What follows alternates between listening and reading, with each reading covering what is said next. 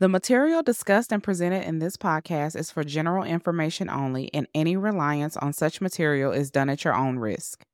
This podcast should not be considered professional advice. Reference to any information, product, process, service, or organization does not constitute an endorsement or recommendation by PROS. Views expressed by guests are their own, and their appearance on the podcast does not imply an endorsement by PROS of them or any entity they represent. Views expressed by PROS employees are their own and do not necessarily reflect the views, standards, or policies of PROS or any of its directors, officers, employees, or shareholders.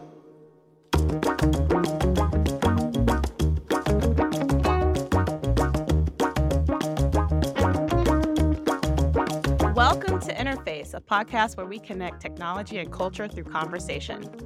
Interface is brought to you by Empower at PROS. Empower is dedicated to attracting, developing, and retaining Black talent at PROS. PROS helps people and companies outperform by enabling smarter selling in the digital economy. I'm your host, Jennifer Plummer, and today my co-hosts are Matthew and Sierra. Hi, guys. Hello. Hello. Howdy. And today our guest is Dr. Cheryl Swanier, Senior Teaching Faculty at the University of Massachusetts Amherst. She is an experienced computer science department chair with a demonstrated history of working in the higher education industry.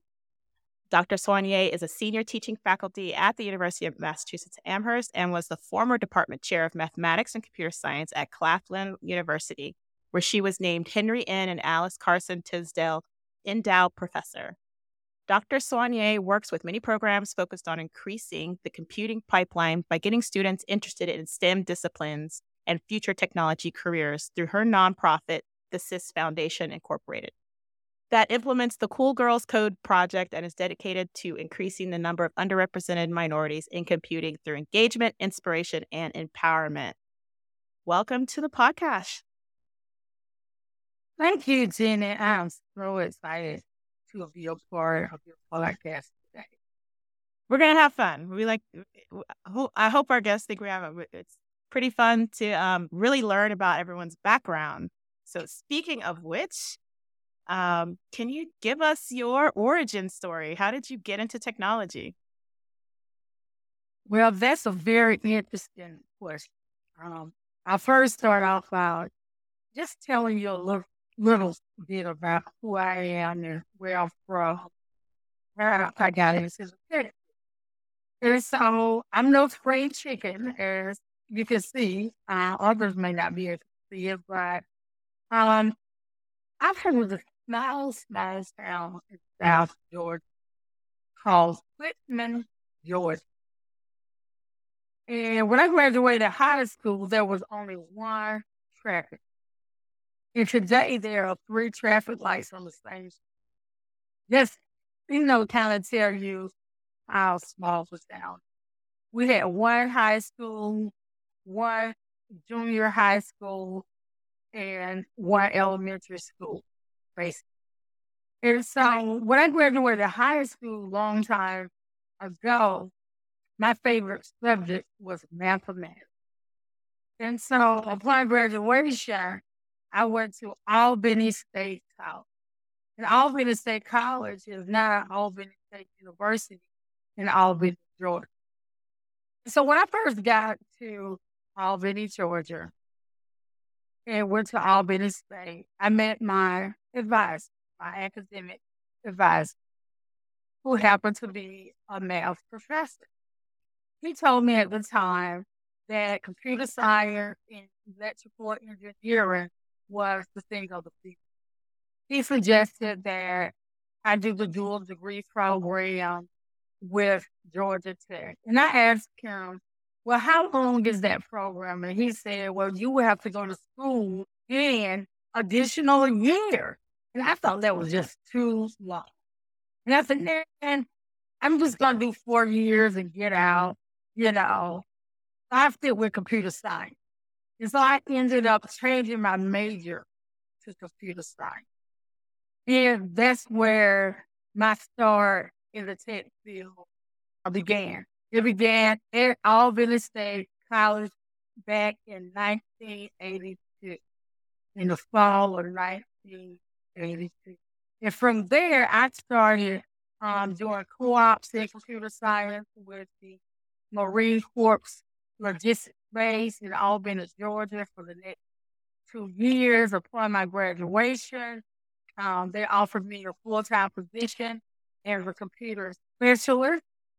And I turned down the offer, and I ended up taking a fellowship at The Ohio State University to pursue a master's in computer science, because I thought getting a master's in computer science would have more of a positive impact on my career endeavors, as opposed to just staying local and being a computer specialist / computer programmer in Albany, Georgia.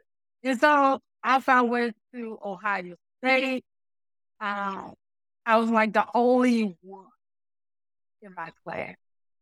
And here I am, this young girl from South Georgia who had never been away from her family, scared, alone. And I had no one, to talk to. I didn't know anybody there. And so I eventually got recruited while I was at The Ohio State University.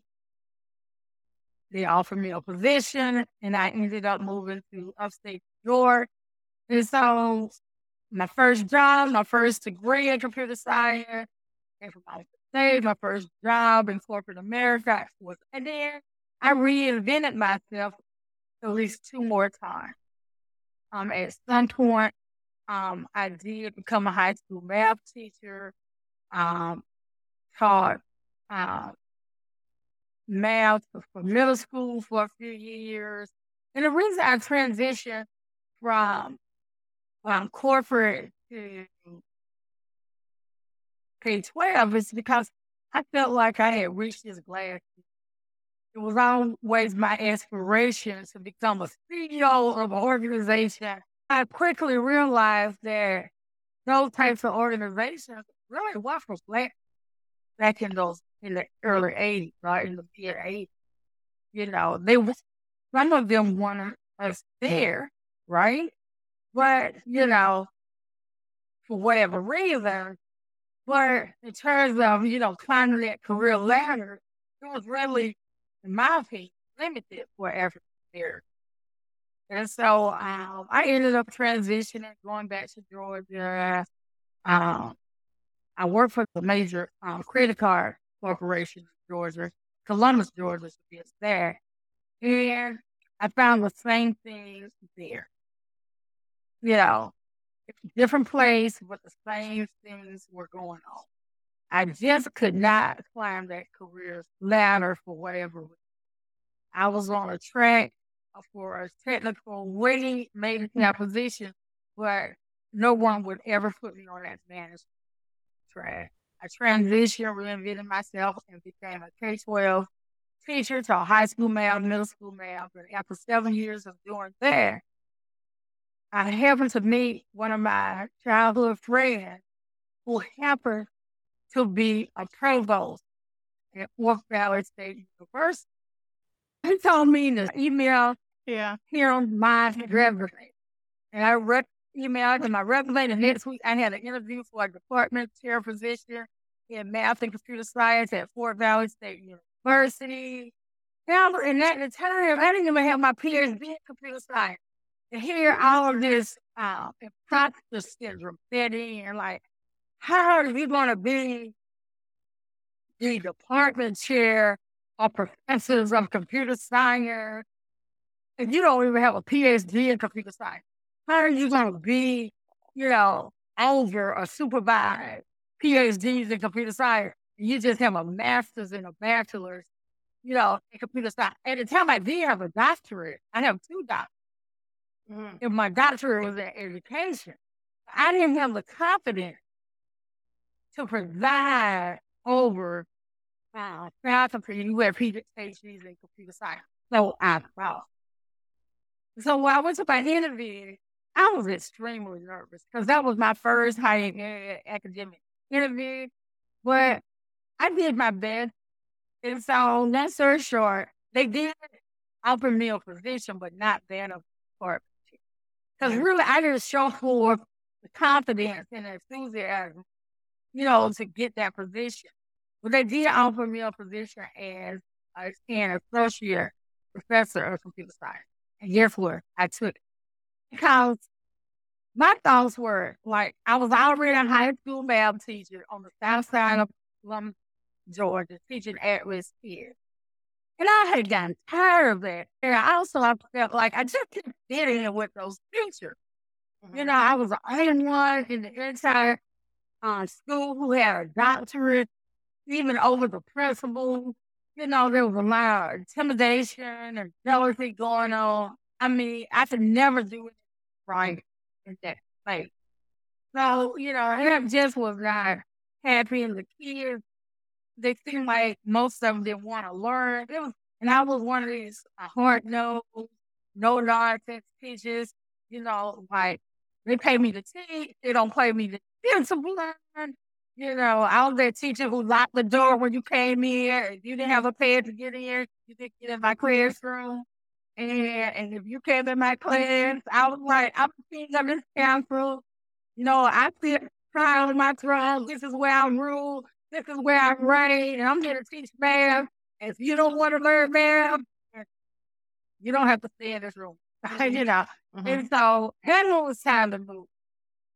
And then they offered me the job, and I took it. That's how I went from being in corporate America. I got a question. You mentioned glass ceiling. I'd love to get kind of what your perception of a glass ceiling is. Can you kind of describe like what that feels like, what it looks like? Absolutely. You know, as a person, you know, working a job, you have certain, you know, career goals, right? And objectives.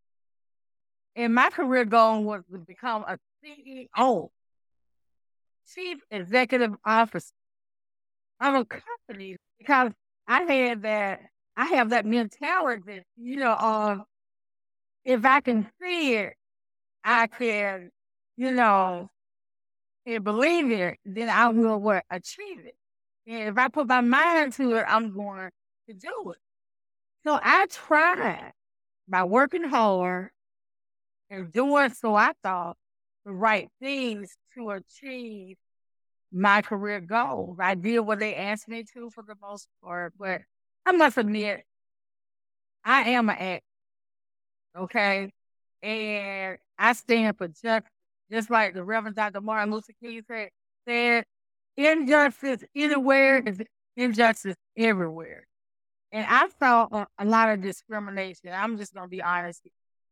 I saw a lot of discrimination and our disparities in terms of career advancement. I saw my white counterpart get, you know, promoted over me. And I was curious as to why that was happening, because I was just a project girl, 22 years old from Georgia.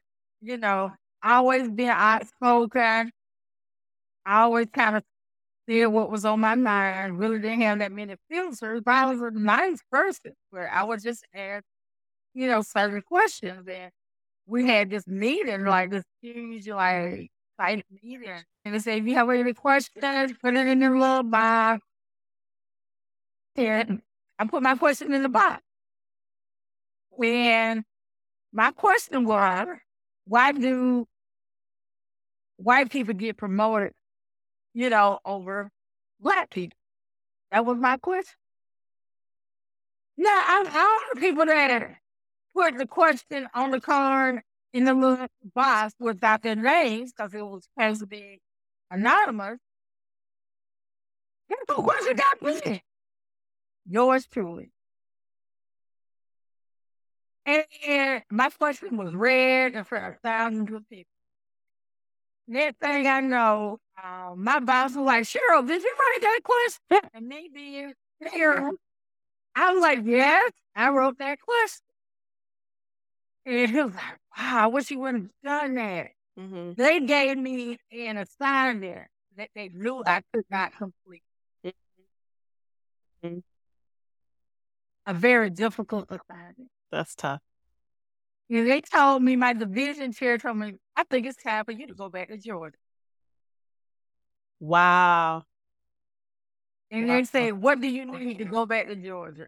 And at the time I was finishing up my master's, and because like I told you before, I left Ohio State because I was recruited by IBM. Finished up my master's. I asked them to finish paying for my master's and give me at least a year's salary. Uh-huh. And they gave me everything I asked for. Wow. Versus answering the question? Yeah, answering the question. Did they answer the question? Absolutely not. They kicked me out of the building. Oh, my God. They're nice. You know, there was a process, but it wasn't that blatant. But it was blatant enough. You know what I'm saying? But not literally. You know, they escorted me out with the security or nothing like that. Well, I was young. I was 28 years old at the time. Well, I had been there over 5 years. And so, I'm asking you to answer your question. Those are the things, those are the glass ceilings. You know, when you use your voice, your voice is your power. And so when you use your voice, sometimes it can get you in trouble. But when I see injustice, I speak out to my own fault. And I know a lot of people won't do that. That's what I was going to say. You're clearly very bold and outspoken where other people are thinking right. Something. And I'm thinking something different. I'm actually thinking something too. I'm thinking something too where I'm a risk taker. I think a lot of people would be afraid to ask the question for the same retaliation that you received, right? Right, because, you know, people, you know, need to have an income or whatever, and so that's, you know, a place with the ceiling or you know, obstacles getting to where you want is better than no place at all. So these are the kind of things or open conversations that we hope has improved this day and kind of perhaps through, I don't know if you have any experience through employee resource groups at corporations to see if, do you think it's the same today as it was when that happened to you? Racism is here. Racism is alive. Racism is not going anywhere. And so if somebody thinks racism is not here, then they're salary mistake. If someone thinks racism is not going anywhere, they're salary mistake. People will always have their opinions about stuff. People will always be biased. Everybody feels their own bias. You know, it is what it is. You know, so don't think for a moment that I don't think about, you know, I had a daughter at the time. Mm-hmm. So it's not like, you know, I wasn't worried about, you know, having paid this to how I was going to take care of this. That's why I asked them for a year's compensation. Right. So, yeah, but so now I got a job before I left. So for the students that you're teaching now, like, what is your advice to them as they're trying to navigate their careers? Wow. That's a very good question. Well, I tell my students to follow, you know, their dreams, right? Pick and choose your battle. Definitely pick and choose your battle. And so, and picking and choosing your battles, make sure if you're going to enter into a battle, a perceived battle, or something that may become a battle, make sure you don't put all your eggs in one basket, and make sure you have a backup plan. You know, some type of contingent plan. Don't go into things blindly.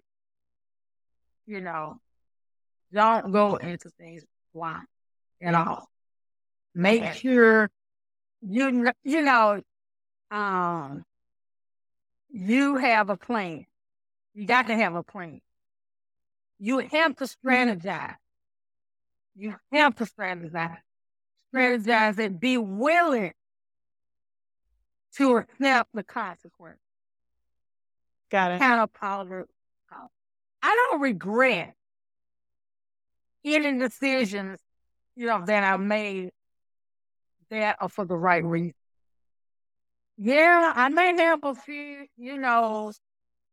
are scarred, from some of those battles, but the impact is more lasting than anything. It might not have helped me, but it probably helped somebody that was coming behind. Yeah. And it made the organization think twice about how they treat their employees. Yeah.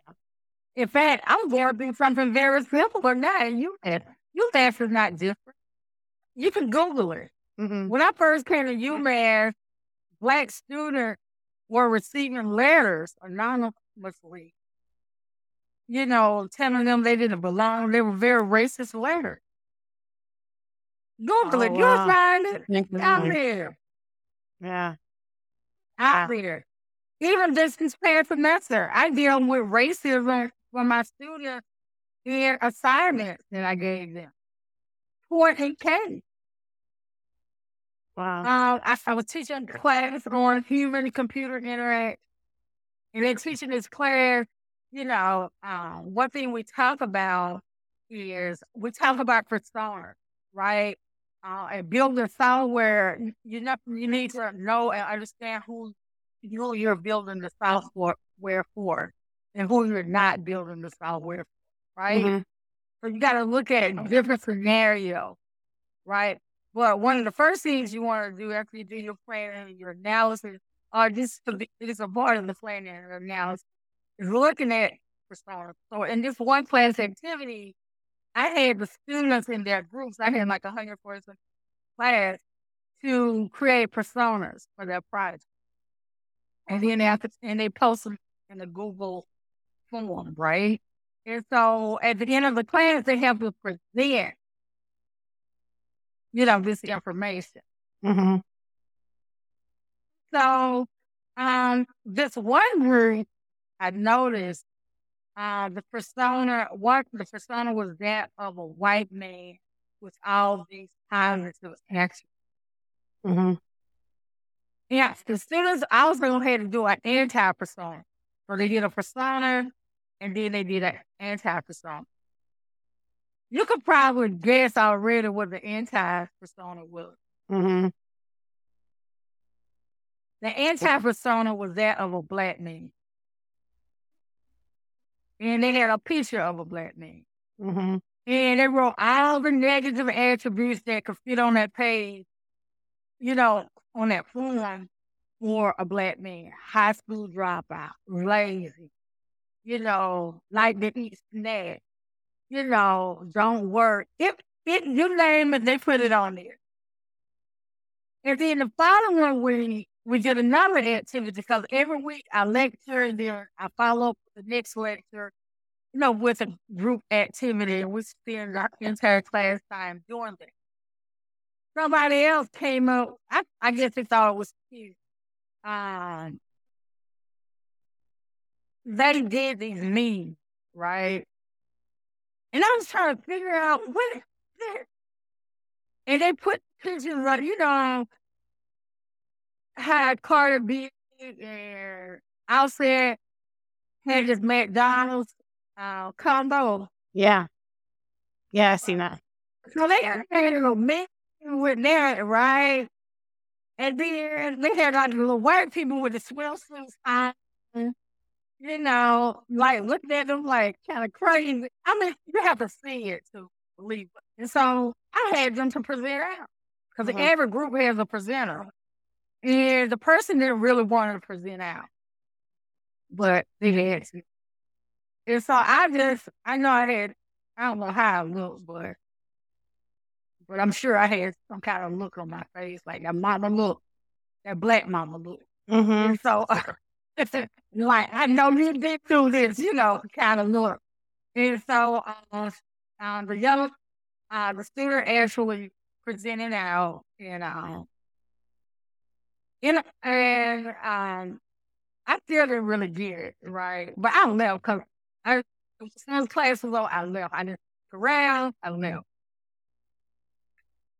I learned the next day that another student confronted that student and told that particular student that what they had done was racist. And how, it's like that other student police, it's yeah. Classmate. So, and the student that was kind of, that did the presentation, confronted me the following class period, and said she was victimized, and that, and I wasn't feeling that way, because that student was responding to what was presented. Mm-hmm. Sometimes when you put stuff out there that happens there, you never know what you're going to get, and so that's how that student felt. And after that, I was like, this has to stop. Mm-hmm. This is not going to go on from week to week to week. Mm-hmm. So the next class period, I had one of my colleagues sit in there on the class, and I put up their assignments, and I put in bold red letters, not acceptable. Mm-hmm. And if you do it again, you're going to be in trouble. Okay. So that gives us a glimpse to your daily life. As an educator, maybe you can kind of tell us in general, what are you doing, in the roles you have and with the outreach that you're doing as well? Yeah. So as a computer scientist and as a professor, I teach human-computer interaction courses, and I love computer science. I love teaching the students, working with the students. And I also co-founded an organization at UMass called Black Women Unite, BWU, so that we can address, issues and challenges that women face. We had this year-long workshop called Your Voice, Your Power. We brought in this expert in voice positioning. In terms of the students, I advise a group of students called STARS, and these students focus on working with other students in computing, doing outreach, teaching high school and middle school kids how to code. For the past almost 2 decades, I've worked with outreach. I love outreach. I love exposing young Black girls and young boys in computing, teaching them how to code, teaching them how to program robots. I mean, it's something that I'm passionate about because I am, a computer scientist, and because I love coding, and because I love working with K-12. I was recognized in 2013 by President Obama as a champion of change for technology inclusion. I was invited to the White House. It was just an awesome event. I was recognized by Ebony Magazine in their December 2013-2014 issue as a Power 100, one of the 100 most influential African Americans in the technology area during that particular time. I formed a group called Cool Girls Code, where primarily focused on Black girls or girls in period, period, teaching them about coding. Bottom line, I've worked with organizations such as Girls Eat, The Link, Boys and Girls Club, going to different high schools, going to different middle schools, teaching these young, underserved, underrepresented kids in K-12 about computing. Because once they get to college, it's not too late, but the learning curve is huge, and they would be struggling. Mm-hmm. Especially if they went to a school like UMass, mm-hmm. they would be like one in the number. And so it's important to, involve our young kids early on. I would say elementary.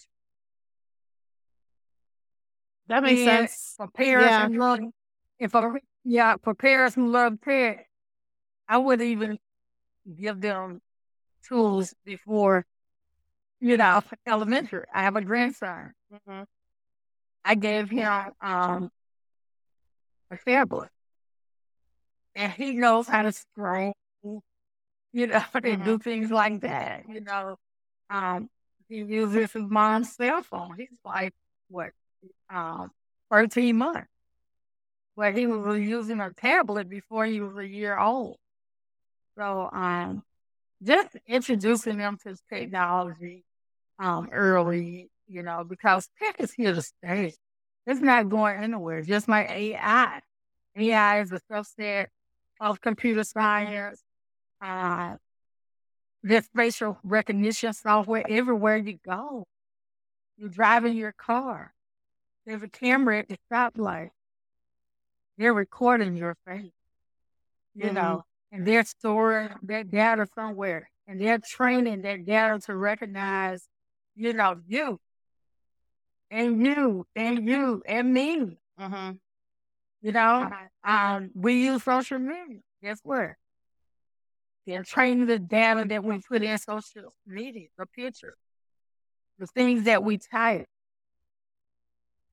All that information is data, right?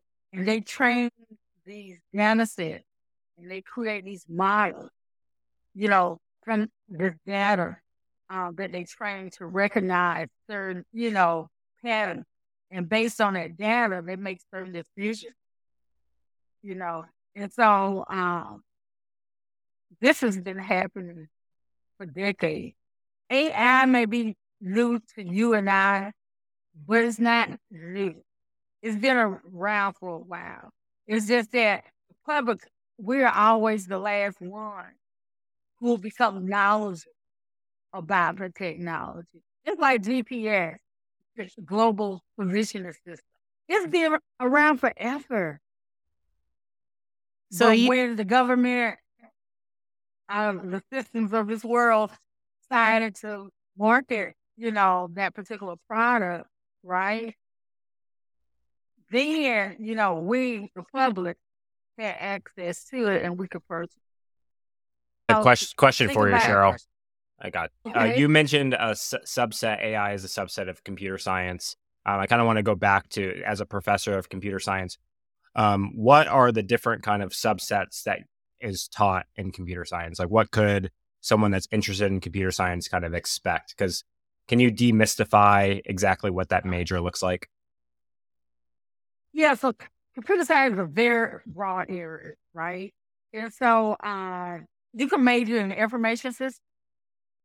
You can major in computer engineering. You can major in AI. Almost today, you can create your own, major.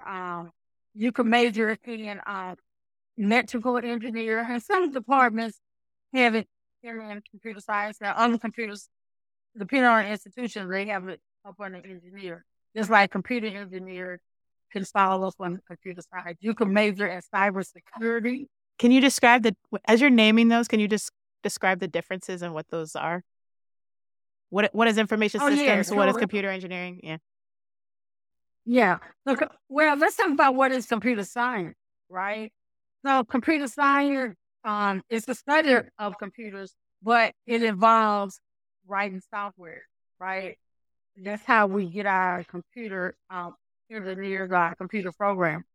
So for like information systems, if you went to college, or you had to get your email set up, you had an IT department called information technology. It kind of set that stuff up for you as well.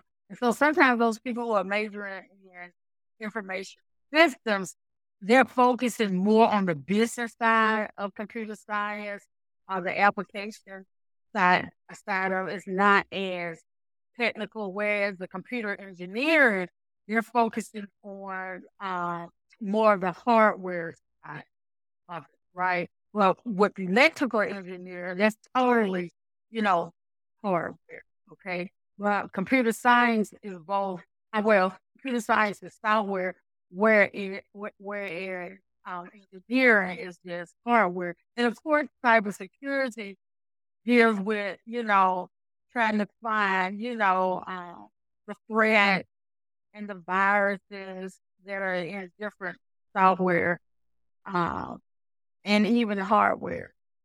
So there are different rules, different nuances. They're not just blurry, but yeah. But you can major in computer science with a math emphasis, where it's more math structure. You can major in computer science with a business emphasis, where you take more business courses. It all depends on the university and what curriculum they ask.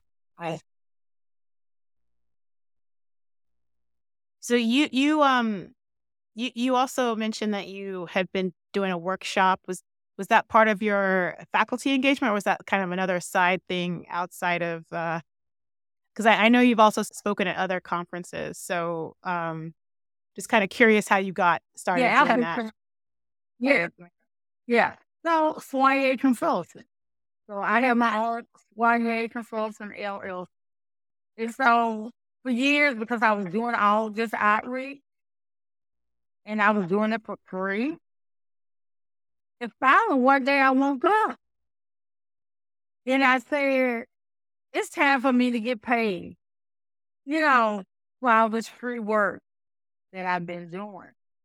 And so I had a friend at another university who had a program and asked me, could I do a seminar on AI? And I said, absolutely. And, I charge my fees. And I do a lot of speaking engagements. And I charge my fees. So that's what Swanier Consulting is, LLC, is all about. And so the seminar that I did these past 2 days on what is the AI was an awesome workshop. It really was. Because one of the big things that is out there now that we're talking about, not only just in higher ed, is ChatGPT.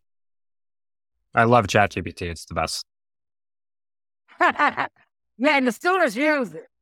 And a lot of my colleagues are upset about it. Okay, how do your colleagues implement ChatGPT in their kind of sessions? Because I hear this all the time, and I think like that is on the professors, the teachers to adapt to the modern technology, because it's, growing up in high school, it was like, you can't use a calculator on this test because you're not going to have a calculator with you wherever, or you need to learn this fact because you're not going to have a book with you wherever. Well, I can look up anything I want at any time and do any type of math. And now I can actually have a conversation with my cert. So I think like these professors or these educators are giving homework or tests that can be answered by a ChatGPT, then that's on them to adapt. And I think like if you're giving something that can be easily answered by a chat box, then that's a problem. You should probably give harder work, and maybe not harder work, but just more complex work that actually challenges people to think. So I'm curious, like, what are your colleagues doing to adapt rather than fight against technology? And it's kind of interesting being in a computer science department. You'd think they'd be leading that charge. Well, I can't answer that for them, right? Because I don't know what they're doing. But I do know a lot of plagiarism and cheating does take place on college campuses. Okay, period. Students cheat, period. And it's not going anywhere, okay? Students will forever cheat. And maybe I shouldn't be saying this. My philosophy on cheating is, if you're going to cheat, you better know what you're cheating about. Because you will see it again. Because in computer science, you could cheat your way through a degree. But when you try to go get that job at Google, Intel, Microsoft, you got to stand before those software engineers and prove that you know how to write codes in a certain amount of time accurately. That'll be, you know, the test. That'll be the true test, because you won't have no ChatGPT in front of you. You'll just have a document that says you have a degree, but that degree won't say that you know how to code. But it's supposed, quote unquote, say it's supposed to say you know how to code, but that doesn't mean anything. And so this is my thing. You know, I don't want the students to cheat. I really don't. Because I want them to get it for themselves. But if they do decide to cheat, I just would hope that they would understand the concept. You know, so if they use ChatGPT to solve a problem, I hope they understand the code that was generated. I like what you said. Yeah, understand the content that's generated. I think, like, you know, if I imagine there's a lot of code that's kind of redundant and it's like, do this thing that, like, ChatGPT can give you that code. And maybe if you had to manually write that, that takes a couple hours. I think, you know, having conversations with people that if I had like an army of developers to work on whatever, I wouldn't want them to spend time writing code that's like very basic level. But of course, I would want them to understand the code that's being generated. I'd rather them, you know, spend time ideating very creative solutions or more, you know, just, you know, whatever it is, rather than just inputting manual code. I think their time could be used better. Yeah. So to go to your point, like, people have ChatGPT while they're working.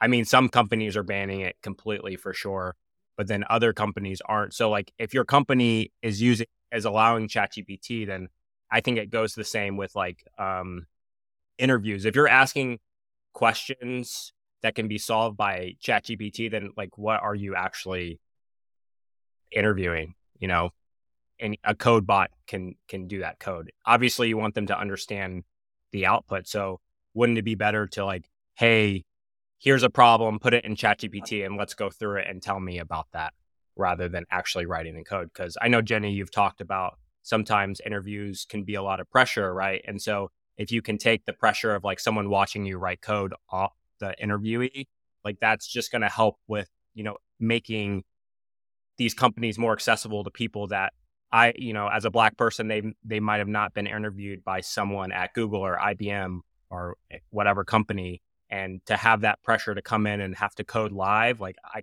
could see that, you know, disadvantaging people that aren't prepared to do that.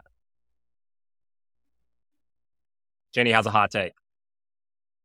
See your point, but in an interview, you want to make sure people understand the basics. So if ChatGPT is gonna output, you know, you ask it a question and it outputs a code snippet, you want to know they have at least the basic understanding to say, is this junk code or is it not, right? Because someone's got to go through it and think about it. So I have to think about that a little more. I'm older, so I'm like, I don't know. I didn't have this when I did it, so everybody had to do it. Yeah, exactly. So that's, I feel like that is the actual conversation that's not being had by everybody. It's always the, well, I had to do it, so now you have to do it. But then, like, you don't write all your emails by hand and then send them off, or you don't calculate every. No, I'm talking about, like, by pencil and paper and all this stuff. Yeah. Like, as we get more technology, we move on and we accept it as it is what it is. And, you know, ChatGPT hallucinates and it's, like, pretty bad code, but that's now. What about a decade from now? What about this generative AI is just so pervasive in our society that, you know, it's everywhere and it's, like, very, very, very good. And we all trust it because we've been doing it. Like, at that point, are you going to say, like, hey, don't use this because I didn't have this? But, like, if you can do that, you can 10x your work, you know, from one person. I think work and interview are two different things. Okay. So, yeah. Right. And every company's going to have their own policy. And we definitely don't, like, want to put our, what do you call it? Our intellectual property on the internet, just to be, like, asking questions about it. So you've got to, you know, maybe there's going to be some tools that are going to, like, obfuscate, like, the business out of code to put it in there. But so I don't know, but I think, AI, especially this generative AI is just a tool. I still think that, it's not a replacement for you having the knowledge and skills to actually be able to do what it is that you need to do. And I think, to Maddie's point, how do, with the education sector coming alongside this new tech to say, like, this is here, this is a tool. How do we use this tool, to educate students and sort of not make it taboo, but also drilling the fact that, you still have to know the foundation of the information. You have to be able to understand, what's being output here. Like Jenny said, is this junk code or not? Is this legit or not? You have to know that what it's giving you is true, because as we've tested before, this is not a replacement for the actual knowledge. That's one thing I was telling my participants in my seminar. You can prompt, the chat box, with certain, questions, but you better check your responses, because even during our seminar yesterday, some of the responses that got back were incorrect because the number one, prompt wasn't clear and concise. So you got to validate that the responses are what you're looking for. Because otherwise, you submit that as your homework, solution for your homework. Your professor, your teacher going to know right away you cheated, right? Because you didn't even answer the question.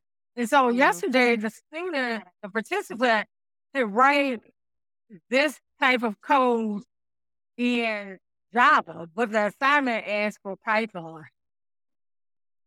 Whoops. So the code was written right, but it was written in a totally different language, right? And so that's clear that you're cheating. It worked. And then not only that, if you're going to have code to be generated, you need to compile and execute your code to see if it even works and produces the right, question, But even on the flip side, professors can use, this generative AI to generate lesson plans, to generate, questions for exams. I see the positive side, but I also see the negative side, where it can make both the student and the instructor, even better at what they're doing. And it definitely helps students in the learning process. It will definitely facilitate the learning process, because everybody learns differently, right? And so if this tool is going to help you, because what we learn, because we analyze both ChatGPT and BARD, right? And there's some slight differences, even though basically, fundamentally, they're the same. But we noticed that, when they were using ChatGPT and say, for example, they were trying to solve this equation, this algebraic equation, it gave them step-by-step everything. And it also gave them an explanation, a clear explanation. Yeah. And so that, to me, that alleviates going to office hours to get help. That alleviates going to the tutor, to get help. I feel like we fast-forwarded to the heat check section, because it's... Yeah, a little bit. Everyone's sorry, funny. I'm coming in hot. Yeah, so I recently switched to a role as an associate product manager, and I work alongside a lot of just like highly technical people, whether they're data scientists or, developers. And one of my main use cases for ChatGPT is that personalized tutor, right? So someone says this random thing that just is highly technical term, whatever that is. Hey, ChatGPT, what is this? Can you explain this math concept? It'll explain it. Now I want you to explain that to me like I'm 12 and use metaphors. And it does that. And now I have some foundational concept understanding of that, the idea, the jargon, whatever the term is. And then I can build up from there. And instead of, using these people's time, I have just like an immediate response, an immediate question that I have, boom, answer. And however kind of perspective I want to look at. That's kind of, I think, that's a valid work use case. But I think our debate is interview versus work, right? So in an interview, I'm trying to gauge what level of understanding you have on concepts and also your thought process to solving that. So, I don't know. It's kind of like, do kids taking their driver's test still have to parallel park? Because cars can parallel park for you today. Yeah. So why would they need to? If I'm flying on a plane and a plane has, actually, when I was trying to find heat checks, this came up where pilots' skills are kind of decreasing because they rely on autopilot too much. If there's an emergency, and like all the technology goes away, can you steer this ship and land me safely? In that case, I would want to make sure they have the basics. I don't mind them using the technology, but if I'm trying to evaluate someone to take this role as piloting the plane I'm on, I want to make sure that they can execute the basics. Yeah, I guess in that case, Jenny, I would think of something like this. Like, you have the problem statement, and together with the interviewee, you say, put this in the ChatGPT. And I've seen this, like, with teachers, they'll say, like, write this essay based on this book, and then critique the essay. So, you could have the problem statement, you put it in the ChatGPT, you write the code, and then the interviewee, like, adds, other requirements. I want it to look like this and do this thing and blah, blah, blah. So you get to see kind of how they're thinking about the problem, right? And then ChatGPT generates that code. And then together you work through the code and you say, this might not work because of this. This would change. I would edit this way. But 80% of the work is done and they don't have to manually code. And then you can have a conversation about, like, why the code's good. What would you do different? How would you implement this into your workflow, or what kind of problems do you see? I think doing something like that rather than watching them code, because, that is high pressure. And if you really only have 30 minutes to an hour, like, are you really going to have a lot of conversation? Are you going to get to know that person? You're going to get to see them work. And depending on, what school they came from, they might be, like, more adept to handling that pressure. I see your point. I feel very strongly about ChatGPT. I see. That's great. Okay, so let's move along. So what programs, Cheryl, do you think companies should implement to increase Black talent in technology? Well, I believe that organizations should maybe have an in-house program for undergraduate students, specifically for Black students, to give them that experience and that exposure to working in a high-tech company or in a tech company, period. Because a lot of times, Black students have gone to HBCU undergrad. A lot of times, Black students who are in computing do not often get the opportunity to work at these types of companies.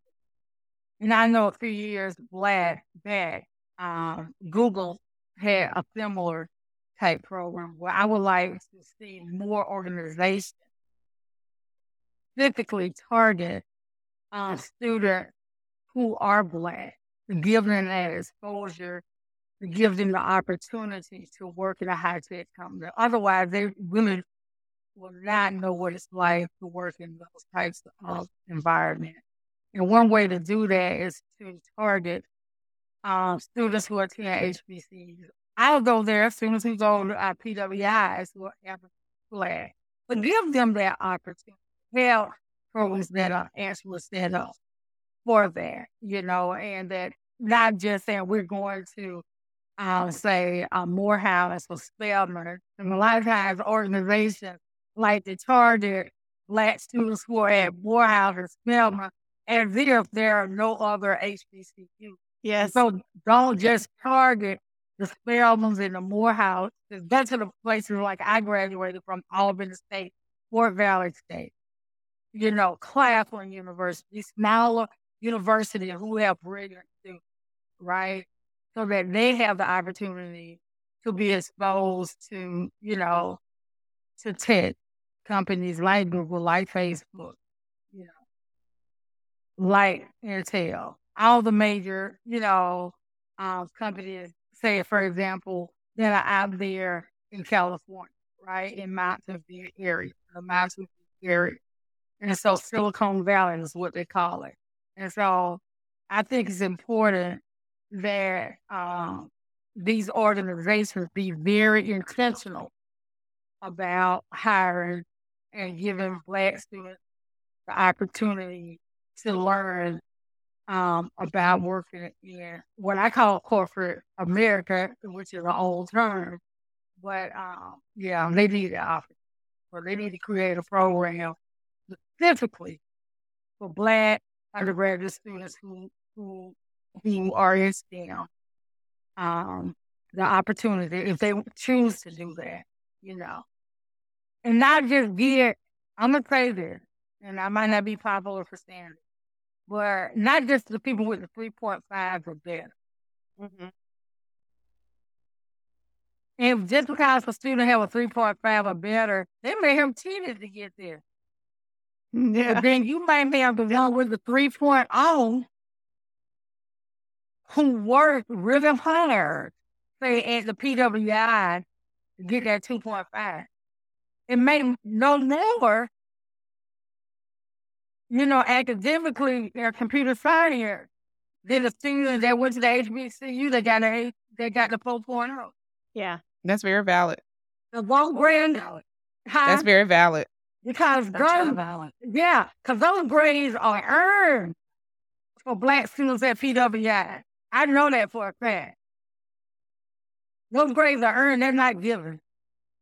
They're not given. They're earned. Yeah. So, and sometimes, and I'm being on the bias here, and sometimes those Black students who are at those PWIs who get C's, I am embarrassed with Fred. They could probably be, I'm going to get in trouble for this. But they may be going to some other schools and get an A like that because of the exposure that they've had and the experiences that they've had in those tough courses. I know I'm going to get in trouble for saying that, but it's the truth. No, we appreciate your candor. It's the truth. Yeah. Yeah, so I think give them all. If they got at least a 2.0 and greater, give them a chance. I believe everybody deserves at least one chance. If they graduated, give them a chance. Right? Give them a chance. If they have the desire to work in the tech companies, with these large tech companies, give them a chance. Give them a chance.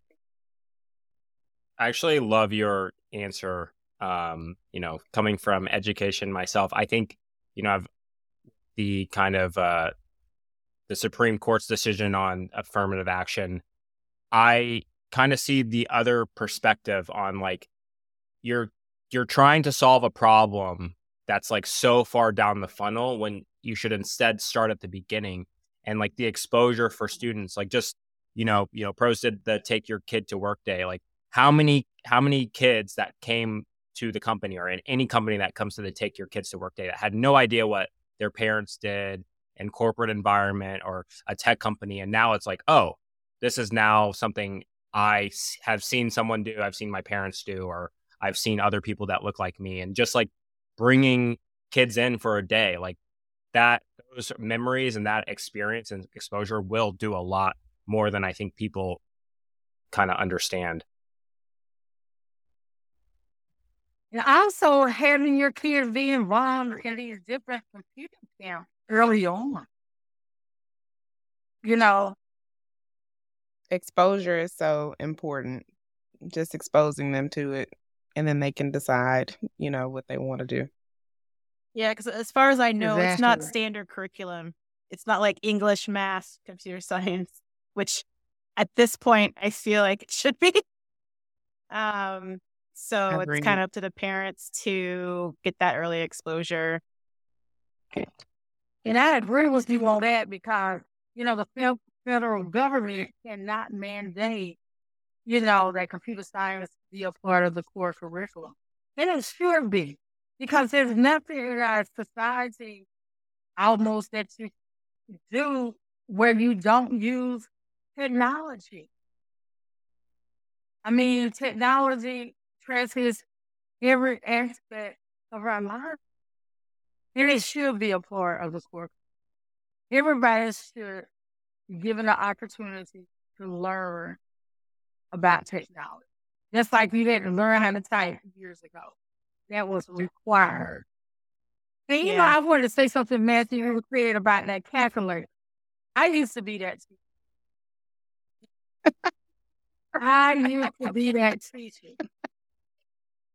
And I'm going to tell you something. But I changed. You know when I changed? I have 4 children. They're all grown now. Well, one of my kids ended up, was disabled, right? And so one of my kids had learning challenge, right? And she could not do math without a calculator. Wow. She learned math by using a calculator. So my mind and my heart changed because everybody learns different. Absolutely. And so at the end of the day, if you know how to use a type of technology that'll make your life and your job easier, why not? What's wrong with it? It's not cheating. To me, it's smart to know how to use it, right? Because a lot of people don't even know how to use different types of technology, right? I don't even mind if my students use the cell phone. I really don't. But it took me personally going through stuff where my daughter could not learn without the technology, right? And guess what? My daughter is a computer engineer today. She was told she could never graduate from high school. Everything she learned up to the age of 6, that's all she was told. But thank God for the technology, because the technology assisted her in graduating from high school in college with honors and becoming a software engineer at Northrop Grumman, straight out of college. So I'm glad you mentioned that about the calculator. And some people don't have those experiences where the light bulbs have come on, where they had some kind of personal encounter, where they understand, why technology is needed. And that's why we're having an issue with ChatGPT, right? Because just like Ray Guest said, maybe when those kids were in middle school or in high school, they had the worst English teacher. They really didn't teach them how to write. Absolutely. I'm glad that your heart changed about that. And I'm hoping, with AI coming into the forefront that, more educators, more parents, more organizations will adopt it as a tool to use and it be a positive influence on, a student's work or an employee's work. While still, I don't want to say force, but still having them, understand the foundations of what it is that the context in which they're working, and that this is just a tool and it's not bad. It's not the enemy. Right. Well, thank you, Dr. Swanier, for sharing with us. We are moving into the heat check segment of the episode. The heat check is where we find current topics that are happening, whether it's in technology or Black culture. And Dr. Swanier, if you have any opinions on anything that we share, please feel free to jump in. I'm going to pick on Maddie today to go first. I knew that was happening. Yeah, that's all right. I'm prepared. Also coming with a hot take. So show of hands, how many people here have Amazon Prime? Mm-hmm. 1, 2, 3. Jenny with the slow hand raise. Yeah. So recently moved to Seattle. So, Amazon's huge here. And Amazon Prime Day was a couple days ago, I think July 12th and the 13th. It was a 2-day event. This article is from TechCrunch. It says Amazon boasts a record sale for Prime Day as U.S. shoppers spent $12.7 billion during this sales event. So I actually fell for one of these things. I bought AirPods. I've been wanting them, but I've been wanting them for like 2 years, so I don't care. I also was going to buy a standing desk, and I was like online, and I was like kind of looking at what people were saying, and a lot of people were saying that you know, Amazon will raise their prices beforehand or, you know, just slap on like a, this is for sale, and it actually hasn't changed. I was wondering if you guys had bought anything and you noticed this. And then I guess the second part of that was the desk that I bought, which is like one of those standing desks I'm very excited about. Instead of buying it on Amazon, I actually just went to Facebook Marketplace and was able to find like someone that was moving and get the exact same desk that I was going to buy for, you know, like $90 cheaper. And I feel better because I wasn't giving my money to Amazon. So I'm curious, like, do you guys like participate in these events, or do you not try to give your money to these giant corporations? I'll speak on this. I did not purchase anything for Prime Day this year. I think previously I probably would have been like, what can I go on here and find and buy just because it's on sale? Similar situation with me. I also wanted a standing desk, and I searched and I searched and I searched, and I went to Facebook Marketplace and found the one that I wanted for like $100 cheaper.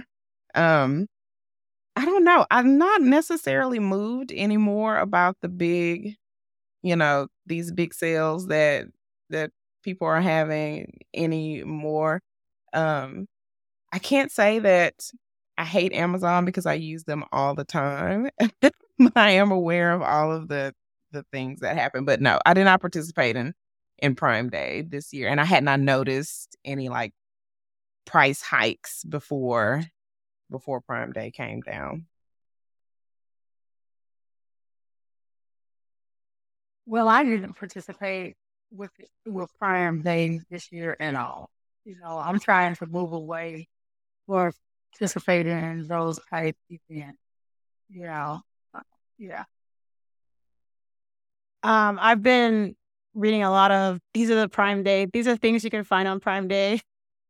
So I like to eat like internet window shop. So I just go through.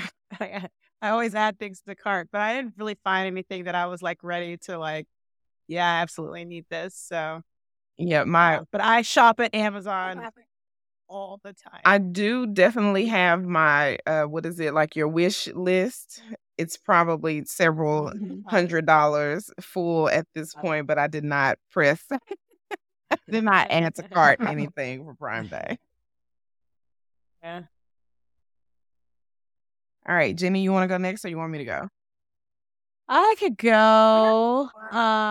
So I read an article on the newsletter from the Pragmatic Engineer, Twitter versus Instagram, Threads, two different approaches to throttling. So I did kind of hear this through the grapevine that Twitter was like limiting the number of posts that people could read and write. And I was like, that's weird. But this article kind of goes more into it. It's kind of more of a change management thing where I think I think the official message was, well, we're doing this so we can keep up with scammers and bots and making sure that reducing the amount of, you know, that those threats to the community.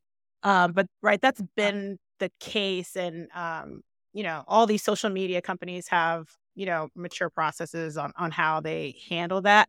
But it seems like it's more of a change management where they were rolling off of Google Cloud and they hadn't yet set up the infrastructure to handle their load or the, you know, the amount of traffic that they get based on that. So poor planning is what I put that under, and like poor customer experience, like all that should be transparent to your community as far as, you know, what I need to spin up and down to make sure we can handle 1 million users versus 2 million users doing, you know, however many tweets a day. I don't know how much.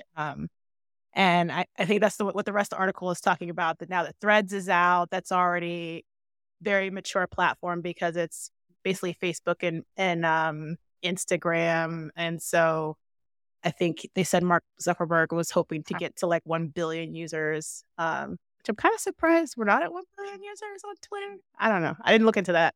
But I just thought that was very interesting. And kind of going back to the conversation we had before where, you know, what is the curriculum and what should a basic understanding of what's happening, right? In school, I think I took econ, so I have a basic understanding of supply and demand. And I took, you know, other classes, so I have basic understanding of things. If everyone doesn't have a basic understanding of where your data is and what the threats are to your data, and there's no course in your, you know, to get, you know, to graduate high school, I think everyone should have a be instructed on the things you need to be aware of how, what your footprint on the internet or, you know, out there means. And so this is one of the things. So that was interesting. I have a question. Has anyone gotten on Threads? I don't think it's supported on Android because I didn't see it. Oh gosh, Jenny. Google Podcasts. Oh my goodness. I deliberately went to Instagram thinking I would get an alert that said join Threads, and it did not happen. Right. So one day we will convert you. One day. Yeah, I read something. I don't know if this is true, and so take it with a grain of salt. But it was something like 20 people in 3 months created Threads, and so like with the layoffs, you know, condensing the pyramid, people are just able to move, or these companies are able to just move really fast. I'm sure they use some generative AI and stuff. No. Okay, 20 people in 3 months based off all that foundation of application code from Facebook and Instagram. They didn't write it from scratch in 3 months. So I didn't read the whole article, but I saw like a headline of like Threads was developed like 2 years ago from someone who actually worked at Meta, and I think it was Facebook before they changed their name. And it was like presented and it never went anywhere. And then all of a sudden they represented it and it took off. I think they had like 2 million users signed up in the first. Yeah, wow. It definitely hit a record. It definitely hit a record. I think it's because it's tied to Instagram, right? Yeah. Yeah. I saw a huge number, and then I stumbled across a post that was like the user base is like going down, which makes sense. You know, it's a new thing. People want to jump into it. I'm not convinced people are going to leave Twitter. I don't think Elon can really destroy that ecosystem as much as people think he can. He's doing a bank of life. I think it's possible. I heard someone say that Threads feels like the original Facebook, when Facebook first came out and you could only sign up through your college, where you were just posting your random thought of the day, and it was just this thread of things people are talking about. And I was like, I can get that vibe for sure. I'm not on there a lot, but I was one of the 2 million to go sign up. All right, so my check for today is an article that I came across on CNN. FBI is warning consumers against using public phone charging stations in order to avoid exposing their devices to malicious software. I don't know that I've ever used one of those public charging systems, but I guess this makes sense. Even at the airport? No. I stay charged. My anxiety won't let me go somewhere where I'm not going to be with my charger and not be fully juiced up. Public USB stations like the kind found at malls and airports are being used to spread malware and monitoring software, according to a tweet last week from the FBI's Denver branch. The agency advised to carry your own charger and USB cord and use an electrical outlet instead. The cord you use for your phone is also used to send data from your phone to other devices. So obviously you plug a cord into it and you can transfer files and things of that nature. And people are also like leaving cords at these public charging stations, hoping that you will plug your information in and transfer the data. It's insane. So my heat check is just a warning to folks. Bring your own charger with you. Okay, so it's the actual stations that you're plugging that in, not just the electrical outlet. No. You plug your own charger. A separate electrical outlet is fine. It's just those hubs. Yeah, I agree. I'm only using my equipment. I'm not... Yeah. But you're talking about the USB connector. Yes. So the you go and you see those charging banks. They've got several little ports on there where you can go and charge your phone if you need to. You don't have a charger with you. They're saying, don't do it. People are getting locked out of their phones, viruses put. I don't join Wi-Fi either. I don't use other people's Wi-Fi. I don't either. No. Yeah. No, if I have bad service, I just have bad service. Yeah. It's like, too bad. Yeah. All right. It's because you don't have Apple. That is not, no, that is irrelevant to this conversation. Do not. I don't know. iPhones have pretty good security. No. She's not coming to that. Not coming to the other. That is a misconception. We'll that is, don't believe that. Don't join random Wi-Fi's because, especially if you have Android, you're never gonna escape this, Jenny, until you convert. No, I'm never gonna convert because it's interesting content for our answer. Will she? Won't she? Tune in next time on the next episode. We want to thank you again, Dr. Swanier, for joining us today, as well as all of you listening in. If you enjoyed this conversation, share the show with your colleagues, friends, and family. Drop us a line at interfacepodcast.com or find us on LinkedIn. Your feedback is important to keep the show valuable and relevant, so please rate and review us on whatever platform you're listening from. We encourage you to go out and continue this conversation and even start your own.